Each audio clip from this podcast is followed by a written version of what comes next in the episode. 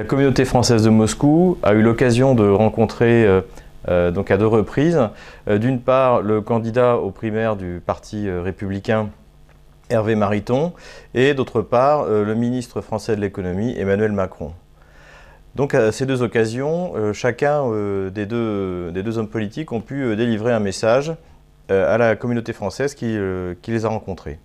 Donc le premier qui a rendu visite, c'est Hervé Mariton, alors Hervé Mariton est un personnage intéressant parce que c'est un, atlantiste russophile. Et c'est effectivement ce qui est ressorti de, son intervention devant les Français. Euh, c'est-à-dire que d'un côté, c'est quelqu'un qui est euh, parfaitement euh, russophone, qui est quelqu'un qui est épris de, littérature russe et qui, à l'époque donc du, du, mandat de Nicolas Sarkozy, présidait le comité d'amitié franco-russe au Parlement français. Donc il a réitéré d'ailleurs son intérêt et son attachement à la Russie. Euh, qu'il considère euh, non seulement comme une part de l'Europe, mais également comme une, part de, l'Occident. Donc c'est cette notion qui est un peu plus euh, délicate et sur laquelle on peut effectivement avoir quelques doutes. Mais cela dit, même si Hervé Mariton se considère lui-même comme un atlantiste convaincu. Euh, il est difficile de mettre en doute son, attachement à la Russie. Il s'est d'ailleurs prononcé pour la, levée des sanctions contre la Russie. Euh, il s'est même euh, prononcé un moment contre l'opération contre de, l'OTAN au Kosovo en décrivant comme une catastrophe. Donc on peut le considérer comme quelqu'un qui est un, un électron assez libre et qui en plus, euh, en ce qui concerne la, révocation de la, loi, euh, de la loi sur le mariage pour tous, est resté euh, droit dans ses bottes et l'est encore aujourd'hui. maintenant, est-ce que, la, est -ce que la vision du monde d'Hervé Mariton correspond à la réalité?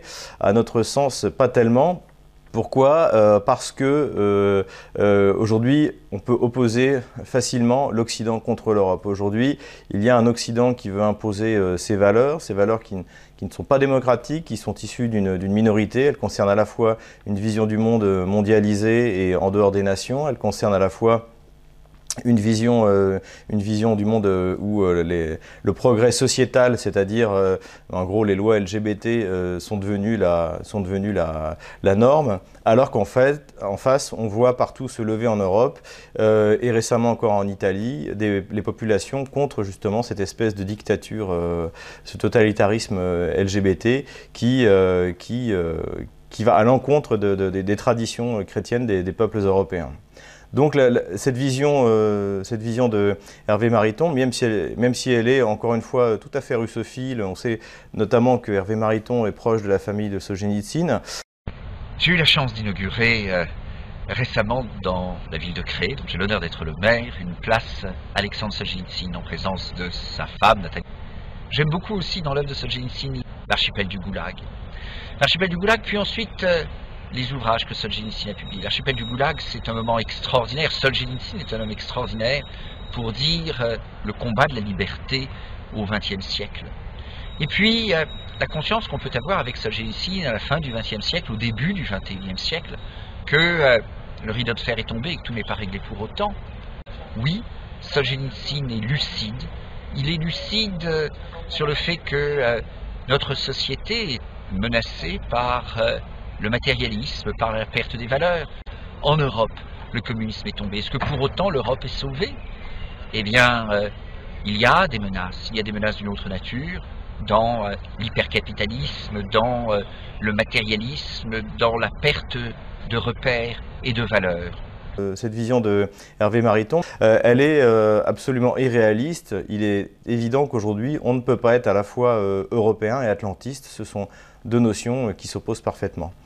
Euh, Hervé Mariton est également revenu sur euh, la question de, donc de, la position de Nicolas Sarkozy, dont nous avions parlé dans une de nos précédentes vidéos euh, vis-à-vis de la Russie. Et en fait, ce qu'il lui a reproché, c'est ce qu'il a appelé le, le, ballet d'essuie-glace, c'est-à-dire qu'on part d'un Nicolas Sarkozy avant, la avant son élection en 2012 qui est fondamentalement hostile à la Russie, puisqu'il dit qu'au contraire de Jacques Chirac, il n'ira pas signer, serrer, je cite, la pogne de Vladimir Poutine.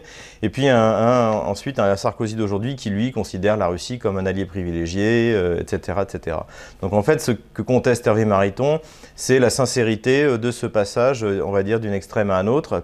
Et, euh, il est évident que quand on voit la capacité de Nicolas Sarkozy à revenir six mois après sur des déclarations et des prises de position, notamment sur le mariage homosexuel, on peut mettre en doute effectivement assez facilement toutes les déclarations qu'il a faites devant les Français lors de son passage à Moscou.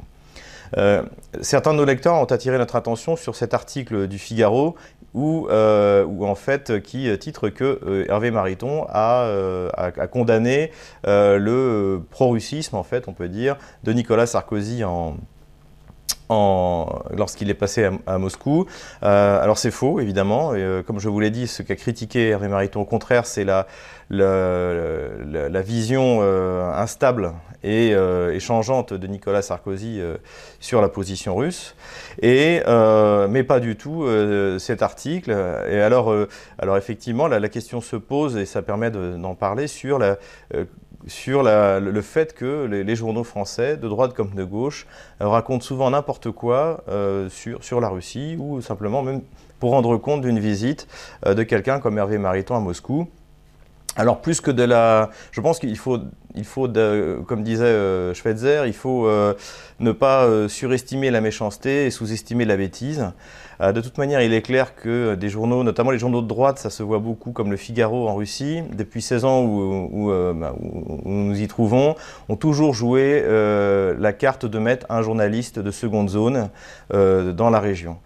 Quelqu'un sans, qui ne parle pas russe, sans euh, sans véritable euh, talent, et qui fait, ce qui fait qu'il suit parfaitement la ligne éditoriale que lui impose en fait Paris. Donc il ne faut pas chercher euh, beaucoup de, malice dans, le, dans les articles du Figaro contre la Russie, davantage une incompétence qui est somme toute assez générale de la presse française en Russie. On peut noter également qu'au contraire, la presse de gauche, comme par exemple Libération ou Le Monde, a choisi de mettre des gens comme Marie Gergaud, Marie Mandras, qui sont des idéologues assez fanatiques euh, profondément anti-russe, euh, pour ces mêmes raisons que j'évoquais, donc justement par euh, haine du conservatisme, haine de la tradition, et, donc, en fait c'est un choix idéologique, mais qui au moins est clair et qui n'est pas celui, encore une fois, du Figaro, qui a préféré mettre des, journalistes de seconde zone pour, être attachés, du, du, journal donc, à Moscou. L'autre visite auquel nous avons euh, eu droit est celle de Emmanuel Macron, donc qui s'est prononcé, euh, qui s'est prononcé pour la levée des sanctions, en espérant qu'elle serait levée à l'été. Alors cette déclaration fait suite à celle de John Kerry, le secrétaire d'État américain au, euh, département d'État, qui est l'équivalent du ministère des Affaires étrangères. Et à cela s'est ajoutée celle du ministre de l'Agriculture français, qui récemment a déclaré sur Europe 1 qu'il souhaitait, euh, qu'il souhaitait la levée des sanctions. Alors maintenant, c'est plus à l'échelle européenne et on vient face à l'importance de la crise, il y a également une dimension géopolitique internationale. bien sûr, les sanctions, les sanctions vis-à-vis de la Russie. Est-ce qu'il faut les lever pour redonner des marchés et de la marge de manœuvre aux agriculteurs français? Les sanctions sur la Russie touchent d'abord en priorité la filière porcine. Et si ces sanctions, qui sont des sanctions liées à une crise diplomatique, en partie aussi à une euh, décision qui avait été prise par la Russie sur un embargo sanitaire. Si on peut l'élever, on a tout fait et je me suis déplacé en Russie pour les lever. Sauf que c'est pas le ministre de l'Agriculture ni même la France qui négocie. Non, mais vous souhaitez qu'elle soit levée. Mais bien sûr, Enfin, je souhaite. Je suis allé en Russie. J'ai été négocié avec les Russes. Le, souhaite, le président de la République et le, président de la République le souhaite aussi. Bon. Euh, et d'ailleurs, Emmanuel Macron, qui est allé en Russie il n'y a pas longtemps, souhaite que ces sanctions soient levées, si j'ai bien compris, d'ici l'été. Je suis d'accord. Euh, euh Bruno Le Maire euh, vous reproche la levée des sanctions. Alors maintenant, ces sanctions seront-elles levées ou pas? Il est évident, comme nous l'avons dit plusieurs fois, que de toute manière, ce n'est pas la France qui décide, ni même Bruxelles, c'est Washington et Berlin. Mais davantage Washington que Berlin.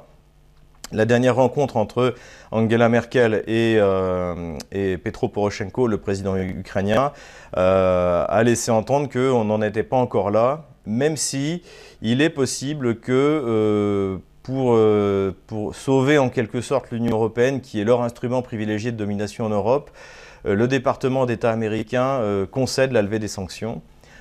Puisque de manière plus générale, aujourd'hui, plus, un seul, un seul État occidental ou européen ne fait confiance à l'Ukraine et à son gouvernement actuel. Mais ça, nous y reviendrons dans une autre vidéo.